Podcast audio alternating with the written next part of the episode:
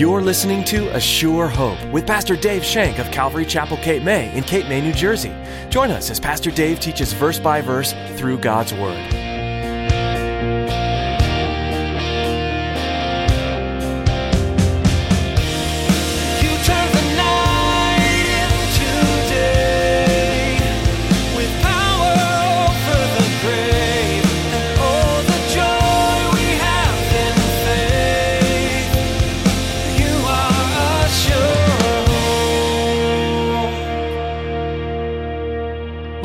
Not stagnate. We need to be mover. When we move down at the bottom of the hill, Satan is there. He's ready with his club to smack you, and we need to move through it and know that he's there.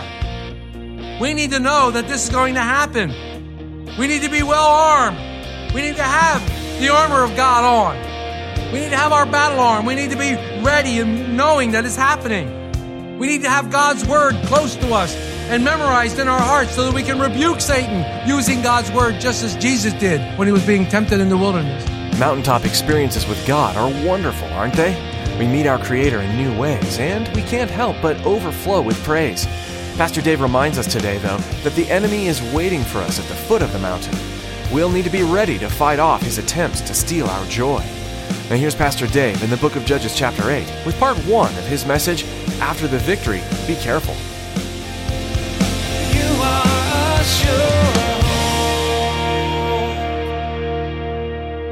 Judges chapter eight. In Judges six and seven, we met a man named Gideon.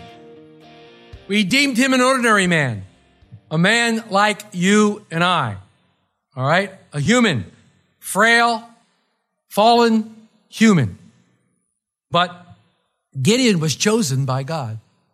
Gideon made himself available when God called him, and God chose him to lead Israel against the Midianites, who, interestingly enough, God had sent to harass the Israelites. So God raises up someone to take care of a problem that he caused. I think that's interesting. But we know that he did this because Israel was in a backslidden state. Israel had forsook God. They had, I don't think forsook's a word. They had forsaken God, and they turned their backs on him. They did evil in the sight of the Lord. So we know that God had to discipline them. We read in chapter six how they had fallen into sin even after forty some odd years of peace and prosperity.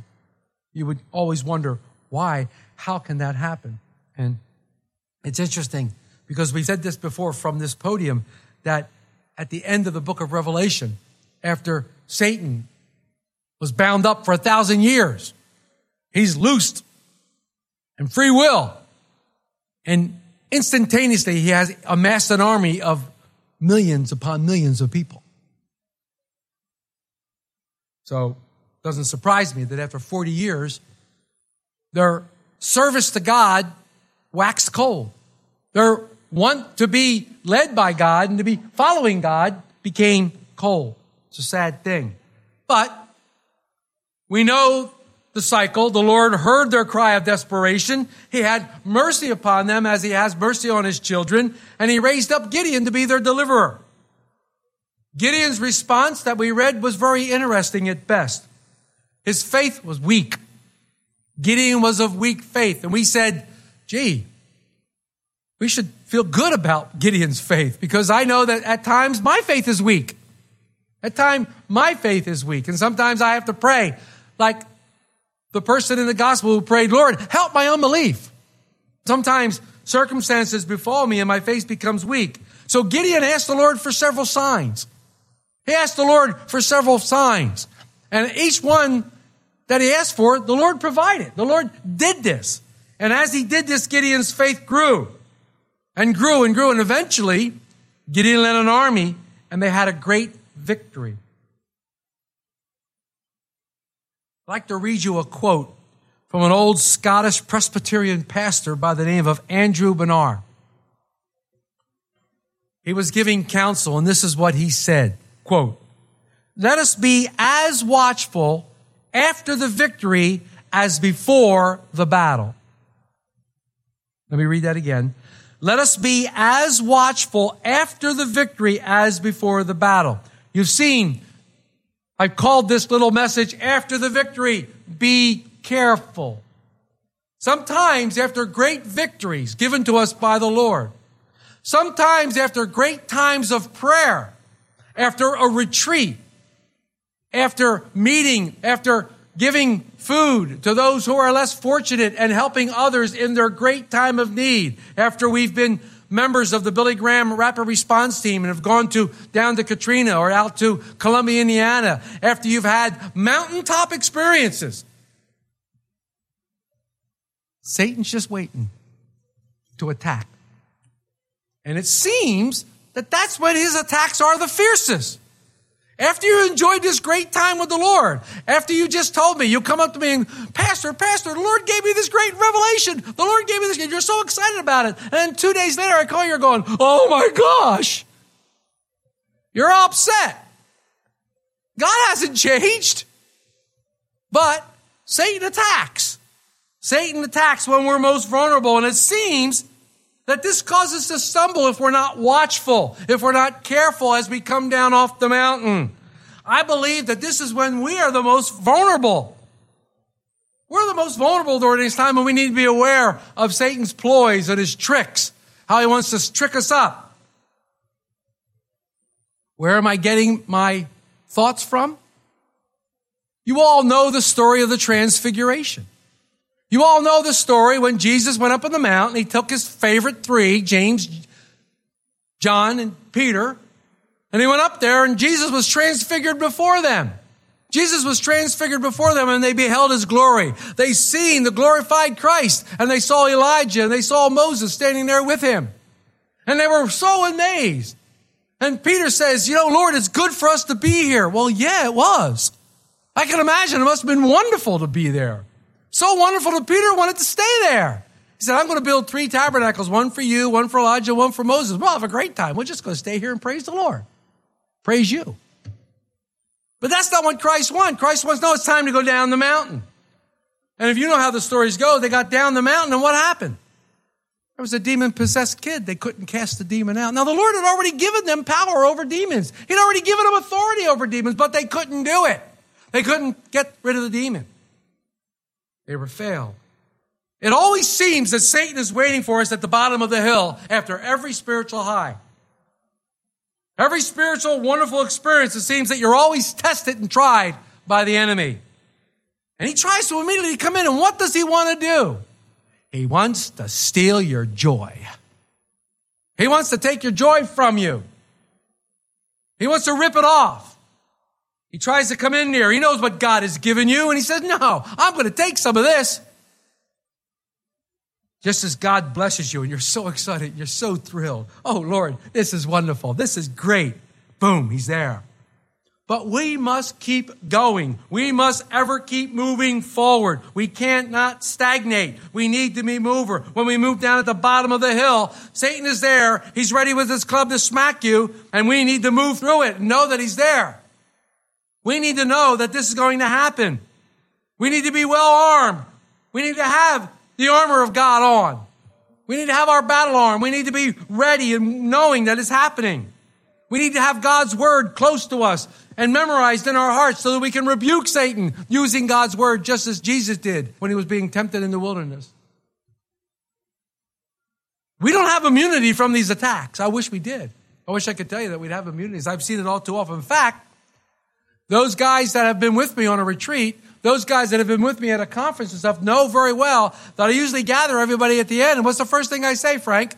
We're going home now. Let's be careful because I know what's going to happen. We know what's waiting for us. We know what's going to wait there at the end, after the retreat, after this mountaintop experience. It's easy to feel really solid in your faith after a great prayer. I mean, we have some great prayer here on Sundays. We have some great prayers. But I imagine the ride home sometimes is pretty tough. I would imagine after the great prayer we have on Sunday after evenings, that the ride home is like, wow, crazy things happen. I don't know about you, but it happens to me. Because we're here. And the world is all shut out. It's out there. We're here. And we're on that mountaintop. Then all of a sudden, boom. A real relationship with God is when we rise from our knees and we meet our problems head on. knowing that God is still in control. God is the same God that we prayed for a minute ago. God is the same God that we just worshiped. But because we're being attacked, we become fearful. So we move into chapter eight. Gideon is about to be tested again. Only this time, it comes from within the nation, from his own people. And the chapter focuses on how Gideon responds to these difficult situations. Gideon has just been used, as we said, mightily by the Lord to subdue the Midianites. He's been used mightily by the Lord to free the nation Israel from their bondage once again. But now he has to be watchful because Satan's ready to steal something from him. Satan's ready to take that victory and turn it into defeat. He's ready to take that right from them. If Gideon's not careful, he may have won the war, but he could lose the victory. There's a lot of things we can learn from Gideon and how we're supposed to answer those who come against us and want to cause division, especially in the light of victory. So let's begin. Let's look at verse one. Now the men of Ephraim said to him, "Why have you done this to us by not calling us when you went out to fight the Midianites?" And they reprimanded him sharply. So these men of Ephraim, they're complaining to Gideon that he didn't call them to fight against the Midianites. Right away, this is a bizarre situation. This is a bizarre situation because if you remember in chapter seven, specifically in verses twenty-four and twenty-five, they got to kill the two princes. They got to cut their heads off. So picture this. These guys are coming to Gideon with the heads of the two princes that they cut their heads off and going, "Hey, Gideon, you don't let us have any fun. What's wrong with you? What's wrong with you? I'm confused." They're coming up to Gideon and saying, "Why didn't you call us? Why didn't you tell us? Why didn't you call us?" Well, Gideon, I tell you, he's a man after my heart. But what do we know about the Ephraimites? Well, I can tell you they're the second largest tribe next to Judah. They're the second largest tribe next to Judah. They have a brother. What was their brother's name? Manasseh. Manasseh was his brother. Guess who was from the tribe of Manasseh? Gideon. Gideon was from the tribe of Manasseh. But they thought they were more important than anyone else. They wanted to be the heroes of the war because Gideon did not specifically call them into battle. They were insulted. They got their feathers ruffled. Their pride was hurt. Now, if you look back through Judges, you'll see in chapter three, the tribe of Ephraim helped Ehud. They helped Deborah and Barak in chapter five. But when Gideon blew his trumpet, they didn't answer the call. They didn't answer the call. I guess they just wanted to be invited. Sometimes we need to be invited. We have our pride. Well, they didn't invite me. Well, Gideon blew the trumpet. He blew the war signal, and they know what the trumpet means. They have heard the shofar before. They know. But it's a good thing they weren't invited because their pride would have taken over. Can you imagine what would happen if they were told to go home? Remember, Gideon had, what, thirty-two thousand men. And the Lord whittled it down to three hundred. Can you imagine if the Ephraimites were some of those men that he told to get home? Their backs would have got all bent out of shape. They'd have been mad. They'd have done all kinds of damage. And they'd have taken credit for the victory. They'd have taken credit for the victory. This is what pride does to us. So what can we learn from this group? What can we learn from this group? Too often, we as Christians ignore the victory that was won on the cross. We ignore the great mercy that we have been given, that we've gotten because of the cross. We ignore the fact that we have been forgiven and we come like Ephraim, and we want to fight about the smallest thing, and we seek out things to disagree upon. Oh, you said this when you should have said that. That's it, I'm leaving. You didn't say hello to me. You didn't hug me. You didn't say goodbye to me. You didn't call me. I'm leaving. What about the cross? Don't we have the cross in common? The cross is our commonality. One minute we're standing together in victory. raising the hands, praising the Lord, and the next minute we're declaring war on each other. How sad is that? How sad is that? Gideon could have very easily come right back and railed against the Ephraimites. He could have very easily railed against them, but Gideon chooses, chooses a different path. Let's read two and three. So he, Gideon, said to them, "What have I done now in comparison with you? Is not the gleaning of the grapes of Ephraim better than the vengeance of Abiezer? God has delivered into your hands the princes of Midian, Oreb and Zeb. And what was I able to do in comparison with you?" Then their anger toward him subsided when he said that. Gideon said, "Hey guys, you did so much more than I." I love that. I love Gideon for this. I really do. He's a much better man than I, because I'd have been right at their throat. Gideon says, "Hey guys, you're so much greater than I am." And he starts playing on their ego and telling them how wonderful they are. And they did such a better job. Look, well, look at your hands. Whose heads are you holding in your hand? You're handing Oreb and Zeb's head in your hand. Look what you did. Compared to me, you did so much more. A soft word. A kind word. Turn to Proverbs fifty-one. It says, "A soft answer turns away wrath, but a harsh word stirs up anger. The tongue of the wise uses knowledge rightly, but the mouth of the fools pours forth foolishness." Can you imagine what would have happened when they came to, against Gideon? He said, "Well, you didn't answer the call. It's all your fault. Is not, is to, is not, is to." They start bickering and battling. But no, Gideon uses a soft word. If you're still in Proverbs, how about sixteen thirty-two? sixteen thirty-two.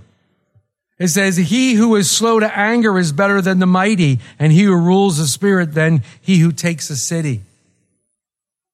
In other words, don't revile those that revile against you. Don't repay evil for evil. Christ is our example. When they reviled against him, he reviled not. He didn't come back at them. And he had every right to. Gideon had learned a great deal.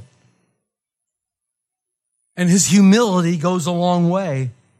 He learned how to control his anger. He learned how to control his tongue. And as you know, if you've read the book of James, controlling the tongue is a very, very difficult thing to do. The fire of the tongue has been used to burn many. Children are told that sticks and stones may break my bones, but words can never hurt me. But that's not really true. I don't know about you, but I've been hurt by words. Words sting. Words hurt. And cruel words are not easily taken back. Even though you say you're sorry and you're remorseful, the words are already out there. The words are already out there. The bitter pain of a word spoken can hurt us for a lifetime. I know some of you can remember back when a word stung you like a bee sting, and it might still hurt. What others say and what we say about others can last a long time. The casual sarcastic remark or critical remark can inflict injury, and I'll say it from this stage. The three worst letters ever invented were L O L. Why? Because I can go on Facebook and I can call you a dirty, rotten, scum-sucking, blah, blah, blah, blah, blah, and then behind and go, L O L. Just teasing. L O L means laugh out loud, by the way. But that's what people do. People get on there and they rip you apart, and at the end they put L O L. They've said there, well, hey, wait a minute. You've said what you said. It's there in print. But because I put L O L there, it doesn't matter.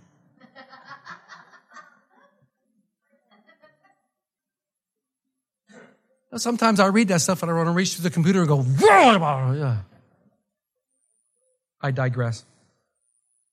The tongue is hard to tame, James says. The tongue, like a bridle in a horse's mouth, the rudder of a ship, how small a rudder of a ship is that moves these great big vessels through and through. The tongue is vicious. And I think we need to be extremely careful. And I'm not pointing at you, I'm pointing at me. I need to be extremely careful with what we say, how we say it, the inflection of our voice, and what we think. It's very important. Gideon learned that, and he swallows his pride, and he compliments the Ephraimites. He compliments them.